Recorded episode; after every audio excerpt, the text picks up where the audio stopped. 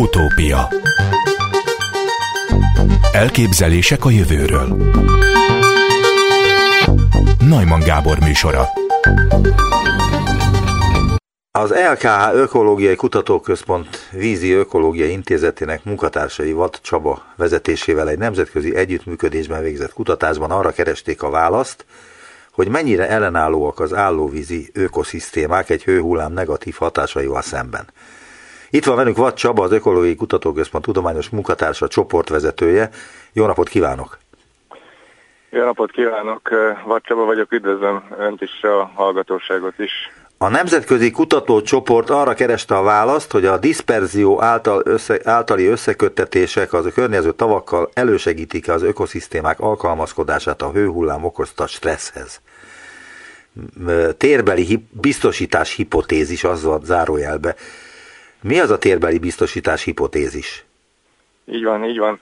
Tehát ez, a, ez, egy, ez tulajdonképpen azt jelenti, hogy az élőhelyeket nem egy, egyenként kell elképzelni, mert ezek az élőhelyek egymással kapcsolatban vannak.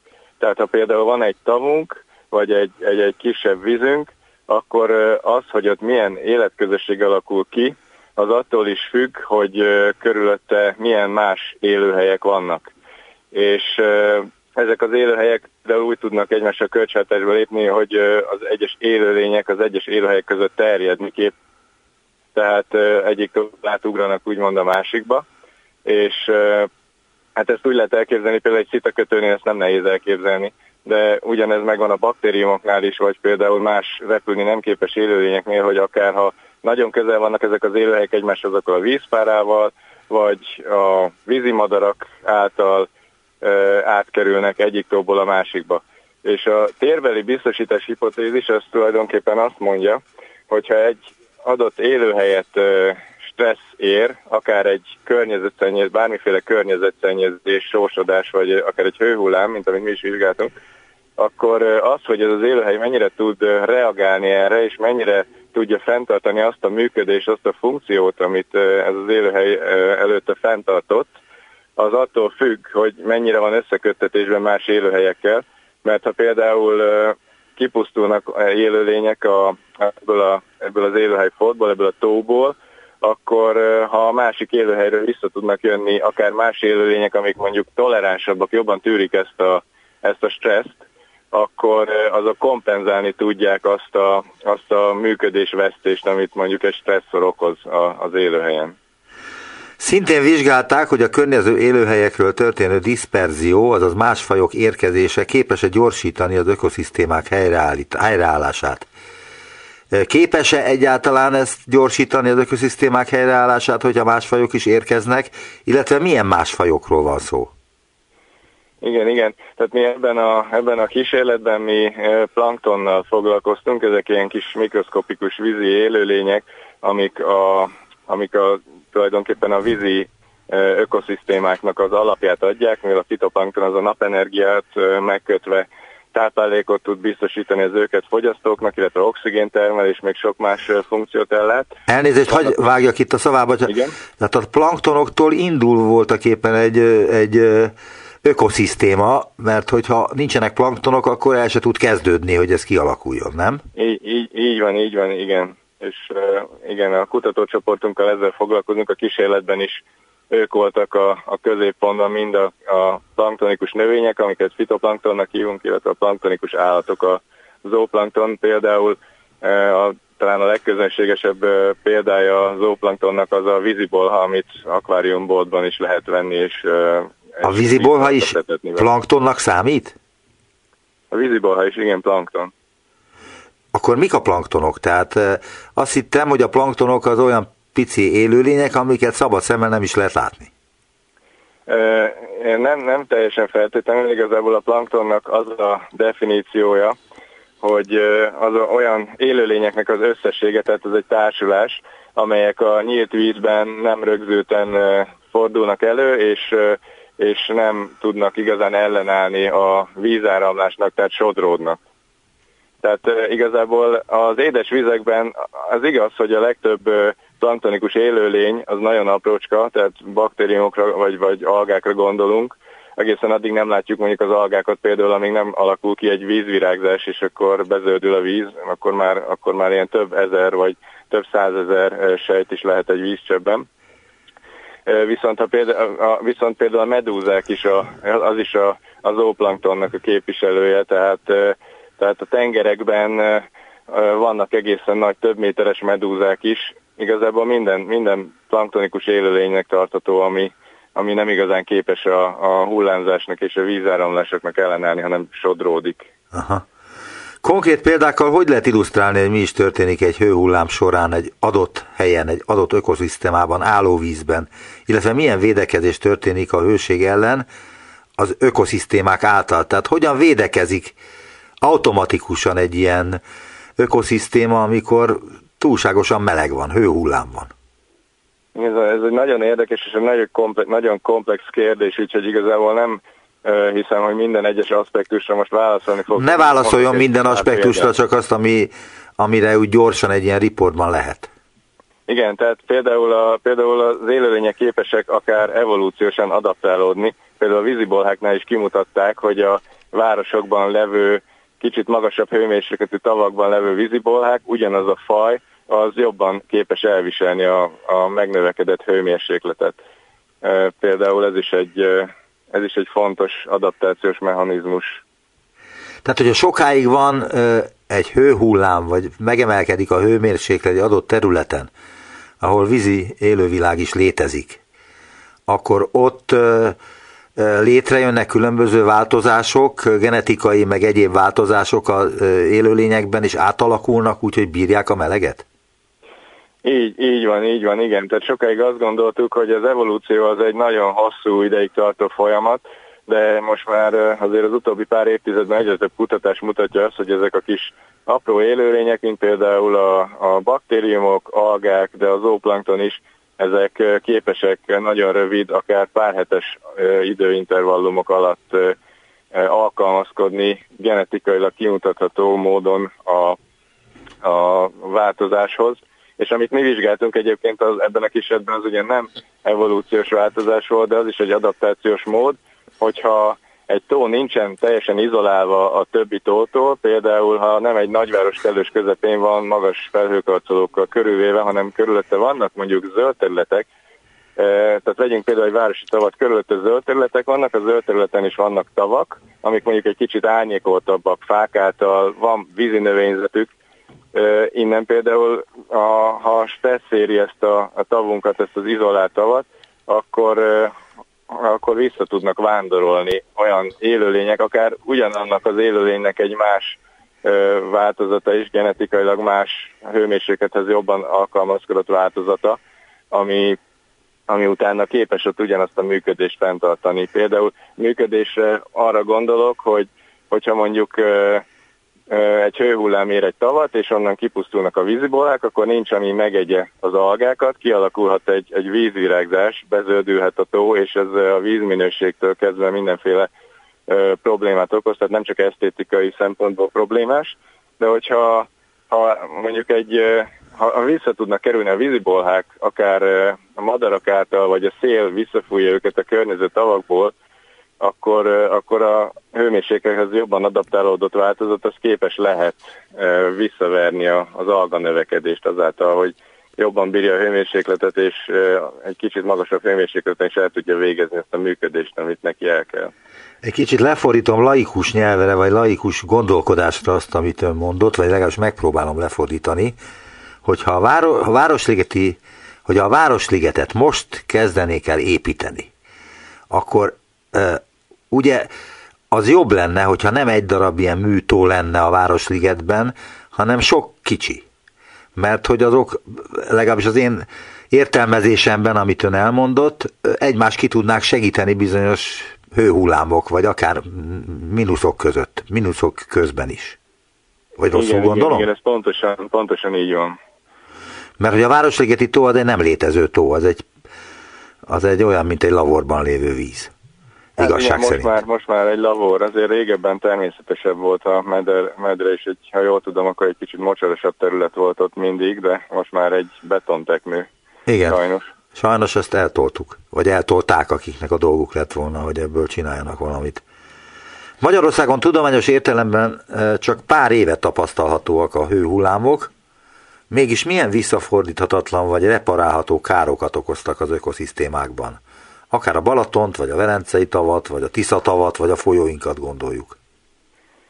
Igen, hát ezt is, ezt azért, erre azért nehéz egy kicsit válaszolni, mert tengeri hőhullámokról már évtizedek óta hallunk például, és, és egészen komoly modellekkel előrejelezték, hogy milyen változások lesznek. Állóvizekre sokkal kevesebb ilyen vizsgálat van, és hát most az utóbbi években kezdtek például kezdték azt is prediktálni, hogy különböző klímaváltozási, felmelegedési forgatók mennyire válnak gyakoribbá a hőhullámok. Az nem kérdés, hogy gyakoribbá válnak, nőnek, nő, nőni fog az időtartamuk, egyre intenzívebbek lesznek, tehát egyre nagyobb hőmérsékleteket fognak elérni, egyre extrémebb lesz a hőmérséklet, és, és ez, ez, ez biztos, hogy így lesz mindenféle forgatókönyv mellett jelenállás szerint. Viszont, viszont az, hogy melyik forgatókönyv következik, vagy a nagyon, a nagyon jó, vagy a nagyon rossz, ezt még, ezt még nem tudjuk, tehát ez még, ez még további vizsgálatokat igényel, és nagyon intenzíven kutatott téma jelenleg. Magyarország, a másfél hónapig tartó vizsgálatot a kutatók mesterséges tavakban, úgynevezett mezokozmoszokban végezték olvasni a jelentésükben. Mit tapasztaltak elsőként, ami még önöket is meglepte? Volt egyáltalán olyan dolog? Hát volt igazából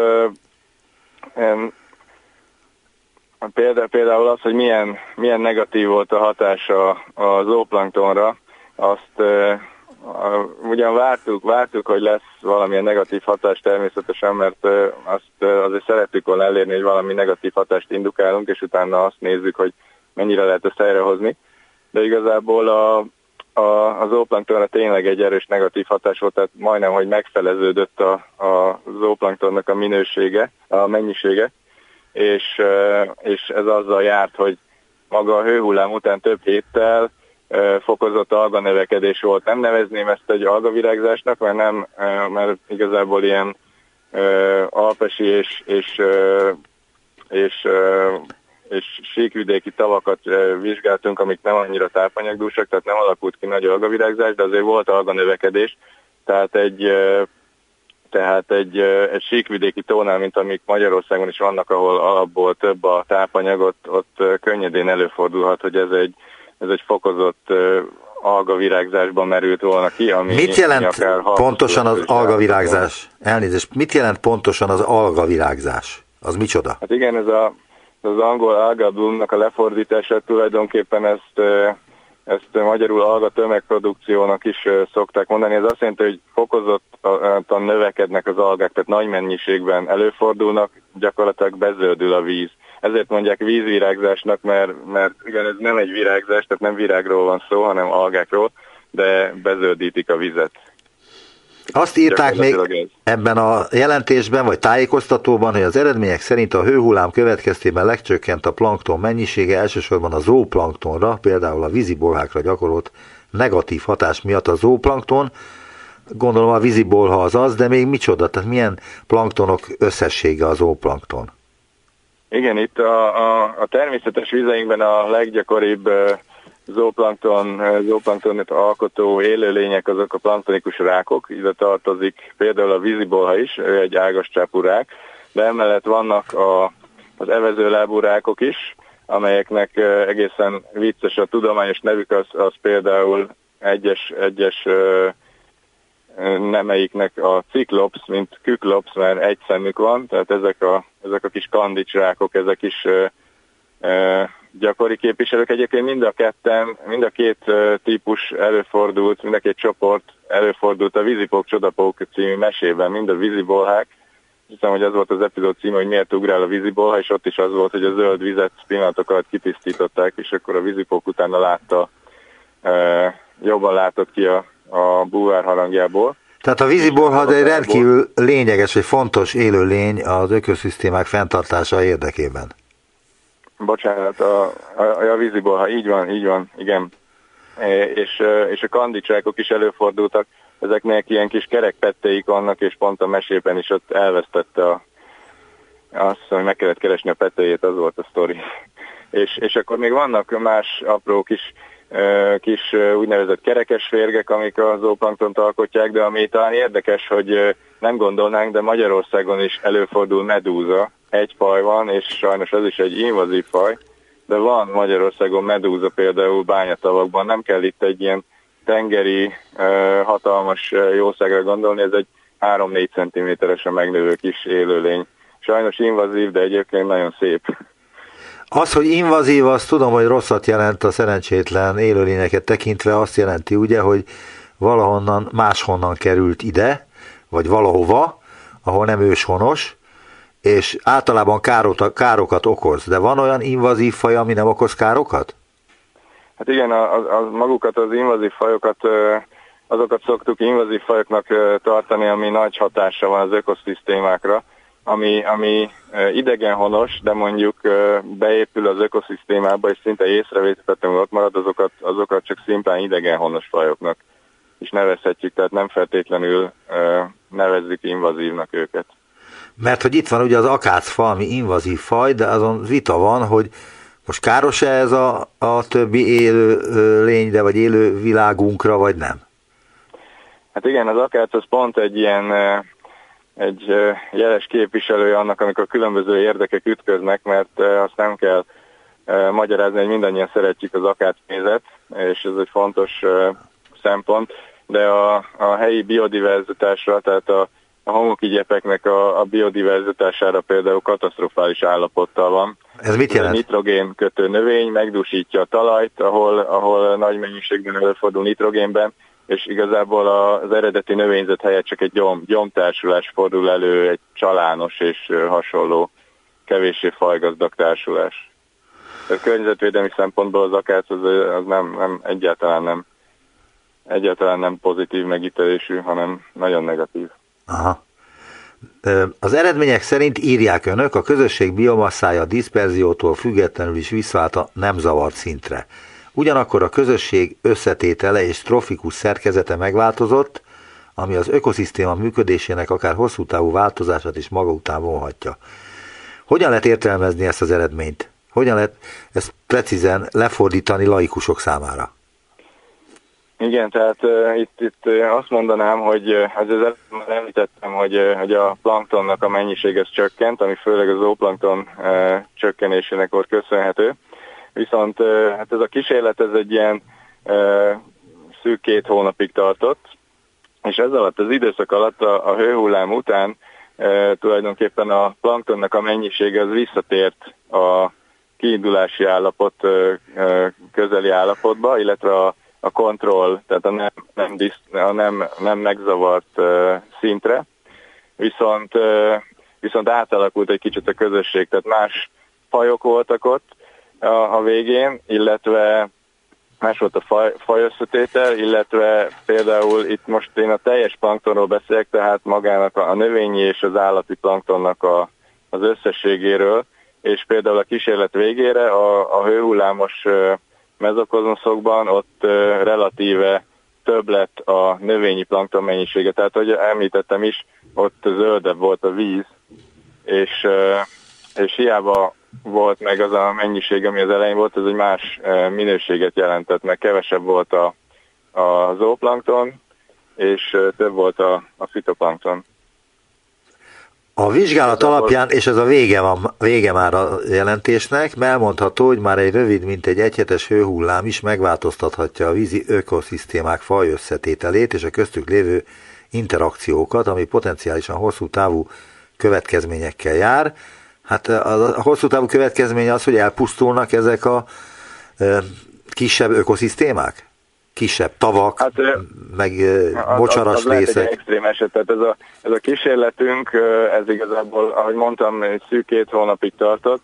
Le is írtuk a, a publikációban, javasoljuk, hogy hogy hosszabb és több hullámot felvonultató kísérleteket kell vizsgálni, vizsgálni a jövőben. Ezekkel egyébként mi is foglalkozunk, és most éppen, a, éppen itt vagyok a kísérleti telephelyünk mellett az ökológikus Kutatóközpont mezokozatárta mellett, és egy hőhullámos kísérletre készülünk, ami július-augusztus során fog zajlani, egy kicsit hosszabb lesz, és más kérdéseket vizsgál, mint ez, amiről most beszélgetünk.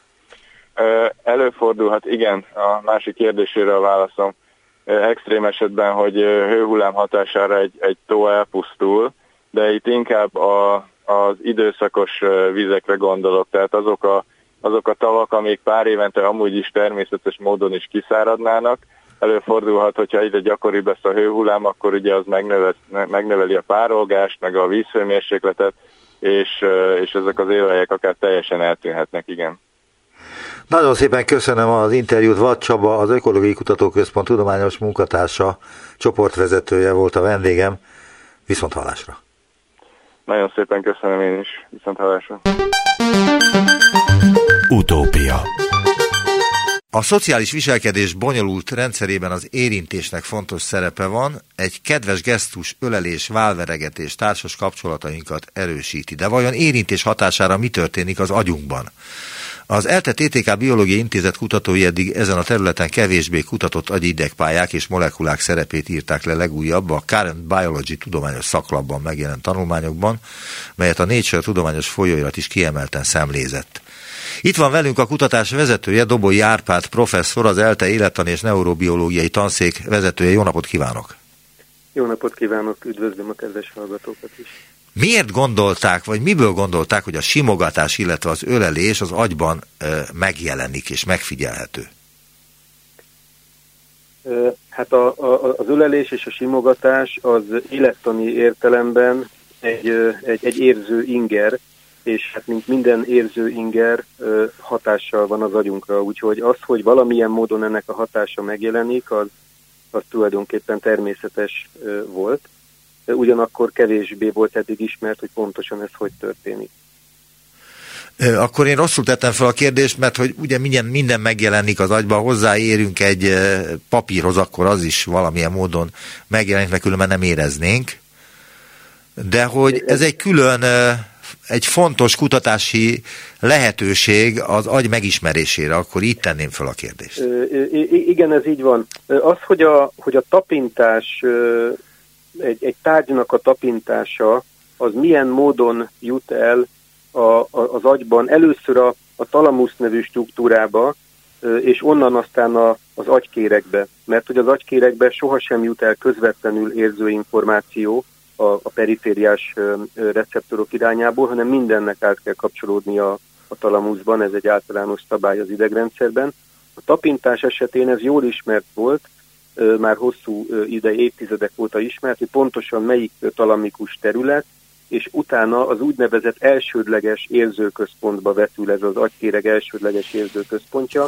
Itt történik aztán további feldolgozás, itt azonosítja az agy hogy pontosan a testünk melyik felülete érezte a tapintást, milyen típusú tapintást volt, durva, finom, azonosítja ennek az erejét, hogy milyen erővel történt a behatás, és sok minden. Tehát ez végső soron tudatosul, az agykérekben tudatosul az, hogy a tapintás, ami pontosan mit érzünk. Ismert volt azonban az a, az a tény, hogy nagyon sok szociális érintés az, az akkor is kivált hatást, hogyha igazándiból nem tudjuk azt, hogy, hogy pontosan hol történt, nem is, nem is, nem is fontos pusztán azt, hogy, hogy, hogy, hogy valahol a, a társunk hozzá, hozzánk ért. Ez természetesen ennek is van egy tudatosuló része, de egy tudatosulás nélkül is hatással van ránk. És felmerült, hogy ezt egy olyan idegpálya képviselheti, ami nem a hagyományos ö, ö, elsődleges ö, érzőkérekbe jutó idegpálya. Én azt kérdeztem igazából, hogy ki, kinek jutott az eszébe, hogy ez egy külön egy nagyon fontos effektus, tehát hogy ez nem a érintéshez kapcsolódik, hanem ez egy másik ö, agyi résznek a ö, megfigyelhetőségét mutatja. Hogy, hogy, hogy kinek jutott az eszébe, hát azt kell mondanom, hogy, hogy, hogy, hogy nekem jutott az eszembe. Természetesen nem, nem ennyire exakt volt ennek az eredeti története, Én eredetileg molekuláris biológiai módszereket használtam, és különféle anyagoknak a, a, a kifejeződési szintjét mértem, és azt vettem észre, hogy van olyan anyag, aminek növekszik a mennyisége az agyban akkor, hogyha, hogyha az állat nem egyedül van, hanem a társával együtt.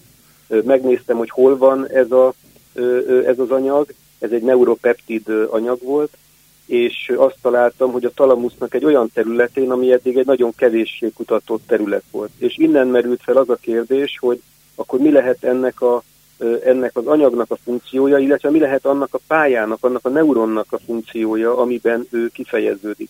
Tehát ugye egy, egy ilyen kutatásnak a, a története általában hosszú, legalább tíz évet mondhatok, hogy, hogy ez elindult, a, a Keller Dávid PHD hallgatóm 7 évvel ezelőtt még egyetemi hallgatóként, medikus hallgatóként kezdte el a kutatást, ő lett most a, az első szerzője a cikknek, szóval ez egy, ő maga is 7 éven át dolgozott ezen nagyon keményen. Ebből a cikkből idézek egyébként, és a idézetek kapcsán teszek föl kérdéseket, mint ahogy most is, tehát a neurobiológusok már korábban azonosították, hogy a tapintással szerzett információ az agy talamusz nevű területén átkapcsolva a nagyagykérekben tudatosul, Ugyanakkor felmerült, hogy a társaink felől érkező ingerekről az agy más módon is tudomást szerez, hiszen a kellemes érzés tudatosulás nélkül is megjelenik. Ebb önben merült fel, ahogy az előbb elárulta. De ha nem simogatásról vagy ölelésről van szó, hanem mondjuk szóbeli dicséretről, azt is észlelni lehet az agyban? Akkor is megnövekszik az a bizonyos peptid, amiről az előbb beszélt? a, a, a szóbeli ö, ö, dicséret az egy nagyon, ö, nagyon fontos ö, ö, szociális ö, inger. Tehát ha úgy vesszük, hogy két ö, ö, egyet között ö, milyen csatornán keresztül, milyen kommunikációs csatornán érkezhetnek információk, akkor ott valóban ez, ez egy halláson keresztül érkező, amit aztán dekódolunk, megértjük, hogy, hogy dicséret és, és hat ránk. Ez az információ elsődlegesen az, a, a, a hallókérekbe ö, érkezik, és egy, egy, a talamusznak megint egy, egy határozott részén keresztül, ami a, a halló rendszeren érkező információt viszi tovább. Az a, a, a, a, a szociális érintéssel kapcsolatos információt viszont megállapítottuk, hogy aktiválja a talamusznak egy olyan területét, amiről korábban nem volt ismert, hogy ez a szerepe. Tehát még egyszer, nagyon sokféle inger van, a, be, a dicséretbeszéd az egy auditoros, ezen kívül ö, szaglással kapcsolatos bemenetet kaphatunk ö, társainktól, természetesen vizuális, látjuk őket, mimikájukat látjuk, testtartásukat látjuk. Ö, amivel mi foglalkoztunk, hogy elhelyezzem ö, a, a kommunikációk sorában, az, a, az az érintéssel járó bemenet, tehát amikor fizikai kontaktus jön létre Világos, értem. patkány között. Értem, Tehát ugye patkány kísérleteket végeztünk csak, de természetesen lehet abban gondolkodni, hogy, hogy emberben ezek a dolgok hogy vannak. Mi egyébként a, a pályát tulajdonképpen bizonyos elemeit emberben is leírtuk a, a cikkünkben, de olyan alaposan, funkcionálisan nem tudtuk elemezni, ahogy, ahogy patkányban. Nagyon fontos, hogy a talamusznak még egyszer egy egy új területe aktiválódott akkor, fizikai kontaktus volt a két állat között. Azonban elvégeztük azt a kísérletet is, hogy a két állatot egy ráccsal elválasztottuk egymástól.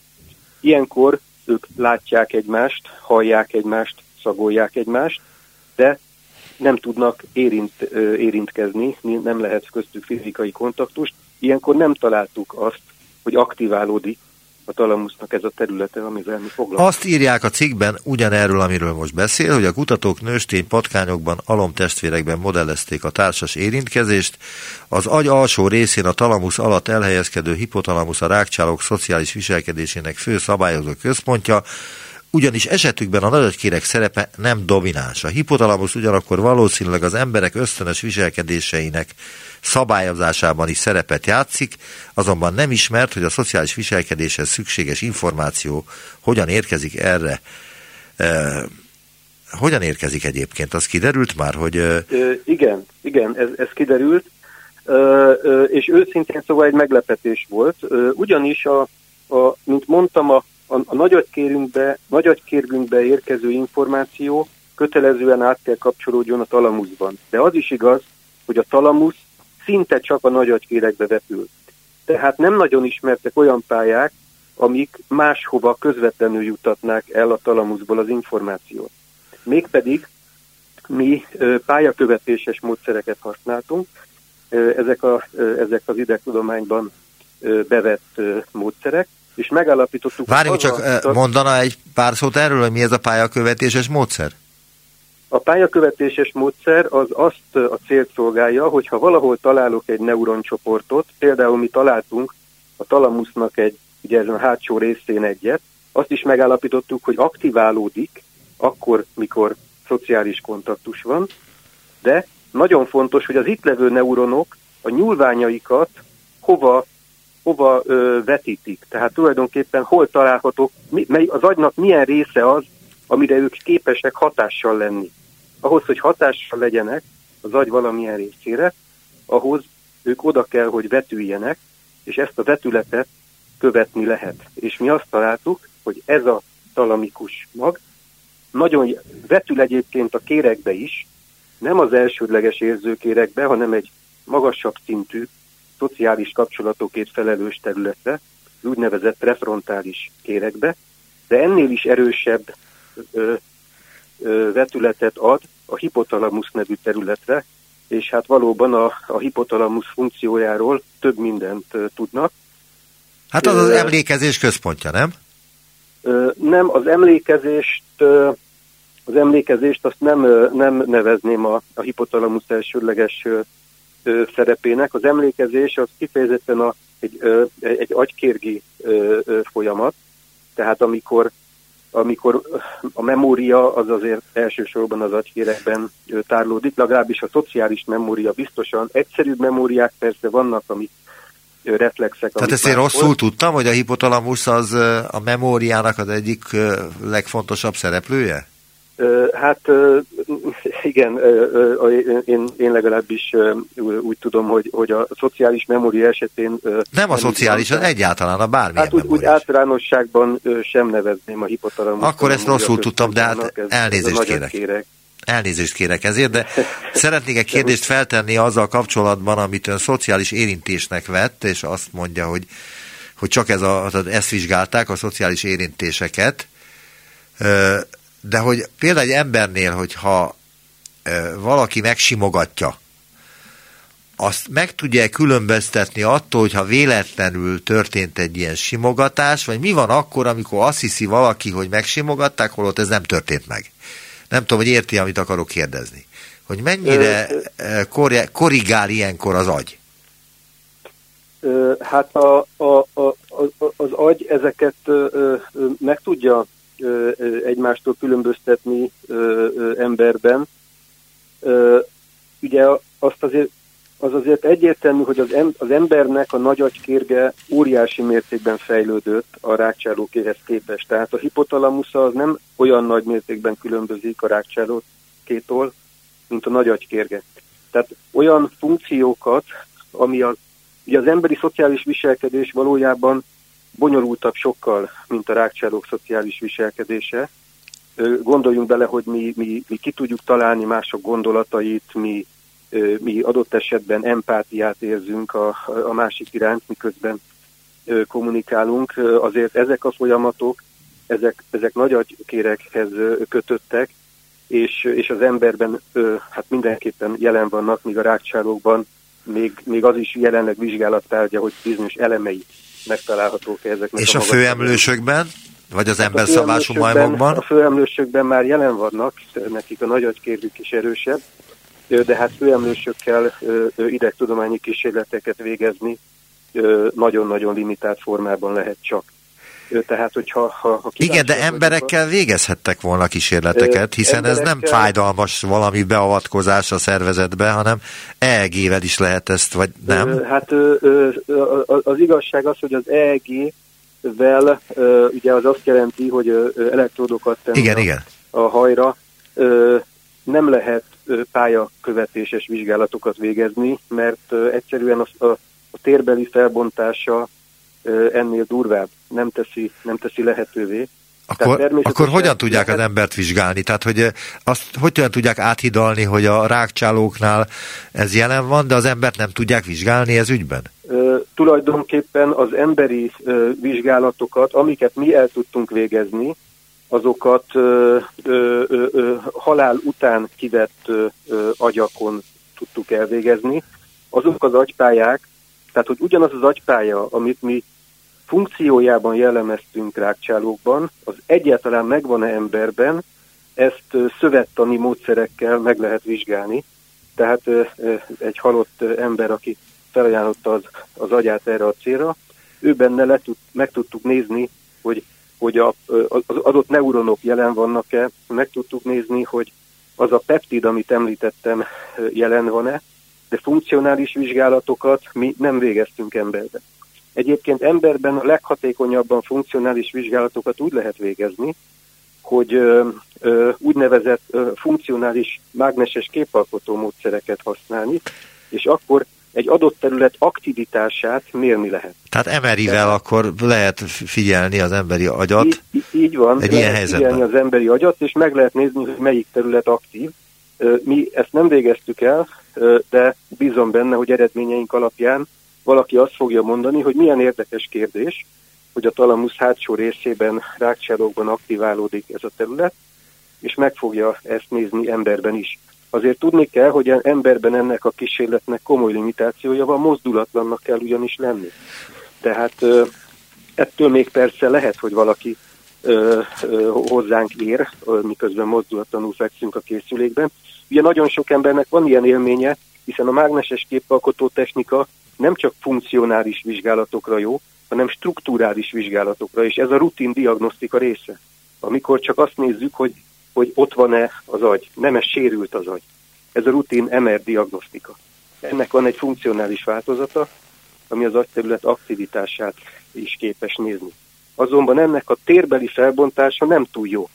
Nem tudjuk sejtszinten megmondani, hogy melyik sejt aktiválódott, hanem csak egy kb. egy köbmilliméteres agyterület az, amit, uh, amit vizsgálni tudunk, tehát ennek komoly limitációja van. És ez még csak az aktiválódás. De ide, ide be, beszeretnék egy zárójeles részt olvasni a cikkből, a kutatás hipotézise szerint a szociális érintéssel kapcsolatos információkat hordozó felszálló érzőpályák a nagyagykéreg érintése nélkül jutnak a talamuszból a hipotalamuszba. Talamo-hipotalamikus idegpályák korábban nem voltak ismertek. Ez akkor azt is jelenti, hogy ez a kutatócsoport, illetve ön felfedezett egy teljesen új idegpályát? Ö, hát ö, igen, tulajdonképpen ö, így, így, fogalmaznék, valóban nem volt ismert az, hogy a, ö, hogy a talamusznak ez a területe, ez a hátsó, hátsó alsó részén levő terület, ez a hipotalamuszba vetülne viszont mi ezt elég egyértelműen igazoltuk anatómiai eszközökkel, histológiai szövettani eszközökkel, de ugye ennél azért tovább tudtunk menni, mert nem csak az aktivációját tudtuk megvizsgálni, és itt nagyon fontos, hogy rákcsálókban lehet olyan módszereket használni, amivel gátolni lehet a neuronok aktivitását. Tehát meg lehet akadályozni, hogy az a neuron aktívvá váljon. Tudom, hogy aktív lenne, miközben történik egy érintés, de én mégis kísérletesen, ideig, ideiglenesen megakadályozom. Ezt hogyan csinálja? Be kell juttatni egy mesterséges receptort ezekbe a sejtekbe. És semlegesíti Ez a... ezeket a peptideket, amelyek előidézik azt, hogy jól érezze magát a patkány? Lehet a peptideket semlegesíteni, az, egy, az is, azt is csináltuk, az egy farmakológiai megközelítés, mikor a peptidet nem engedem, hogy hozzákapcsolódjon a receptorához, de lehet magát az egész neuron. Egyszerűen nem engedem, hogy, hogy kisüljön a neuron, nem engedem, hogy a membrán potenciája változzon. Ezt úgy lehet, hogy beépítek a membrán potenciájába egy olyan csatornát, ami egyszerűen nem engedi meg azt, hogy, hogy ő, ő aktívvá váljon. És mi ezt elvégeztük, és megnéztük, hogy mi történik akkor az állatok viselkedésével. És mi történt? A, megakadályozom ennek a neuronnak az aktivitását. Az történt a viselkedésével, hogy többet ö, nem akartak tulajdonképpen egymáshoz érni. Tehát az a fajta viselkedés, ami, ö, ami jellemzi őket, ha összeeresztek két patkányt. Ugye ezek azért nőstény patkányokkal dolgoztunk, mert nem akartuk bonyolítani azokat a viselkedés elemeket, amiket elemzünk. Igen. Nem akartunk agresszív viselkedést látni, két hím patkányt raktunk volna össze, akkor ők esetleg agresszívak egymással. Későbbiekben fogjuk ezt vizsgálni. Nem akartunk egyenlőre hím és nőstény patkányt összerakni, szexuális viselkedéseket sem vizsgáltunk ebben a cikkben. Éppen ezért barátságos viselkedéseket vizsgáltunk csak. Két, két nőstény állat, össze vannak téve, miután előtte külön voltak egy órán át, ismerik egymást, akkor oda mennek egymáshoz, az első kezükkel hozzáérnek a másik bőréhez, megtaglázták egymást, szóval számos szociális viselkedés elemet mutatnak be. Na most ezeket, hogyha mi gátoltuk ezeket a neuronokat, akkor elmaradt ezeknek a viselkedés elemeknek a tétje. Gyakorlatilag viszonylag távol ültek egymással, itt töltötték a legtöbb időt. Hogyan lehet ennek az ellentétjét elérni? Az ellentétjét azt úgy lehet elérni, hogy a szintén hasonló módszerrel mesterséges receptort juttatunk be ezekbe a neuronokba, tehát a talamikus neuronokba. Ezeket a mesterséges receptorokat, más típusú mesterséges receptorokat nem serkenteni fogják a neuronokat, hanem gá, nem gátolni fogják, hanem serkenteni. Tehát még sokkal nagyobb. És akkor hogyan viselkednek? Tehát kipróbálták-e ezt? És... Igen, igen, elvégeztük ezt a kísérletet, és ilyenkor szinte megállás nélkül egymás tisztogatásával töltötték az időt, tehát jelentősen megnőtt a direkt kontaktussal járó szociális interakcióknak a mennyisége. Na most akkor megkérdezném, amit ilyenkor mindenki megkérdezne, hogy akkor ennek mi lesz a következménye. Azt írják a cikkben, hogy ennek a felfedezésnek jelentősége lehet a későbbiekben a gyógyításban is, hiszen számos betegség vele járója a fizikai kontaktus kerülése, pedig azt bizonyítottan tudjuk, hogy megléte pozitív hatást vált ki. Ha ismerjük ezeket az idegpályákat és mechanizmusokat, hosszú távon jobban megérthetjük, hogy miért alakul ki a fizikai kontaktus kerülése, és et- esetlegesen ezeket a folyamatokat megelőzhetjük, az egyén számára kedvezően befolyásolhatjuk. Tehát, hogy ez egy sor emberi betegséget, depressziót, az autizmus bizonyos fajtáit ezzel lehetne gyógyítani, nem? Ez, számos neuropszichiátriai betegségnek van olyan tünete, hogy, hogy, hogy, a, hogy a betegek szociális kapcsolatai megváltoznak, ezen belül az érintéssel járó szociális kapcsolatai is. Valóban, ahogy említette, a depressziót sokat skizofréneknél előfordulhat ilyen. Az autizmus spektrumzavarban ez az egyik elsődleges tünet, tehát nem biztosan nem csak mellékesen történik más folyamányaként, hanem ez az egyik elsődleges tünet. És hát valóban, hogyha, hogyha számukra tulajdonképpen zavaró, vagy, vagy valamilyen módon nem szeretik, undort keltő másnak a, az érintése, vagy ha ők, őket érinti valaki, ezen potenciálisan segíthetnek olyan gyógyszermolekulák, amik ezen az általunk felfedezett agypályán fejtik ki hatásukat. Hát ez nagyon érdekes, és nagyon szépen köszönöm az interjút. Doboly Árpád biológus, az ELTE élettan és neurobiológiai tanszék professzora, vezető professzora volt az utópiában. Viszont hallásra. Köszönöm szépen, és még kiemelném a Nemzeti Agykutatási Programot, amely támogatta a kutatásainkat.